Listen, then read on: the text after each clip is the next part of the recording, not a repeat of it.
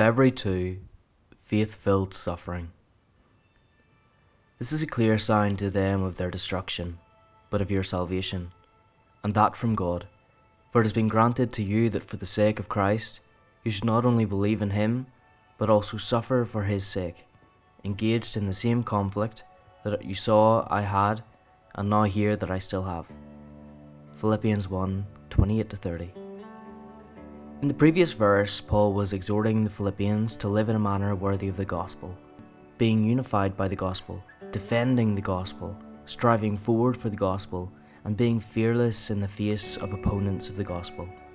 And then he wrote, By doing this, it would be a clear sign to them of their destruction and the Philippians church's salvation. How is this so? How is this a sign of salvation and a sign of their opponent's destruction? I want to point out a few things in this passage that will help us to understand this. Paul says that this sign of salvation and of destruction is from God.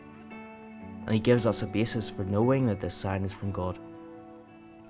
For it has been granted to you that for the sake of Christ you should not only believe in him, but also suffer for his sake. So God has granted the Philippians belief in Christ and suffering for Christ. And it is this faith filled suffering that is a sign of their salvation and of the destruction of those who are persecuting them. For when somebody is willing to take beatings for the sake of Christ and willing to die for Christ, then this is a clear sign that this whole gospel thing is real. When somebody is willing to suffer for the sake of Christ, then that is a clear sign that they believe in Christ.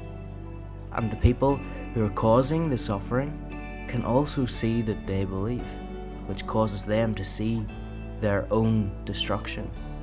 Paul is a perfect example of faith filled suffering. And in verse 30, he reminds the Philippians of what they saw of his suffering when he was with them. It is recorded in Acts 16, verse 19 to 24.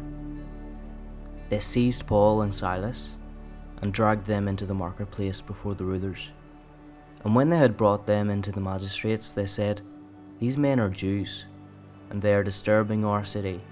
They advocate customs that are not lawful for us as Romans to accept or practice.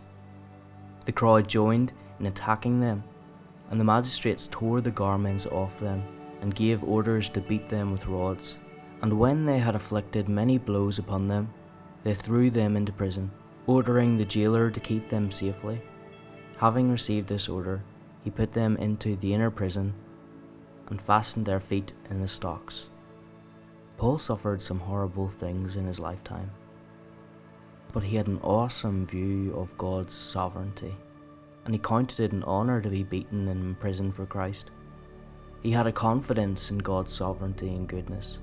His suffering was not meaningless. Whilst we may not be engaged in the same level of persecution and suffering as Paul faced, suffering certainly comes in the Christian life. Some suffer more than others, and it manifests in different ways for different people. But suffering, whatever it may be, is never meaningless. For while God is sovereign, He has a sovereign purpose. And while He has a sovereign purpose, our suffering is purposeful. While the Christian suffers, we suffer for Christ. And this faith filled suffering is the greatest witness to the gospel of Christ there is. When somebody sees a person giving praise to God amidst pain and persecution, then that person has surely seen the gospel of Jesus Christ, who suffered and died for us to the glory of God.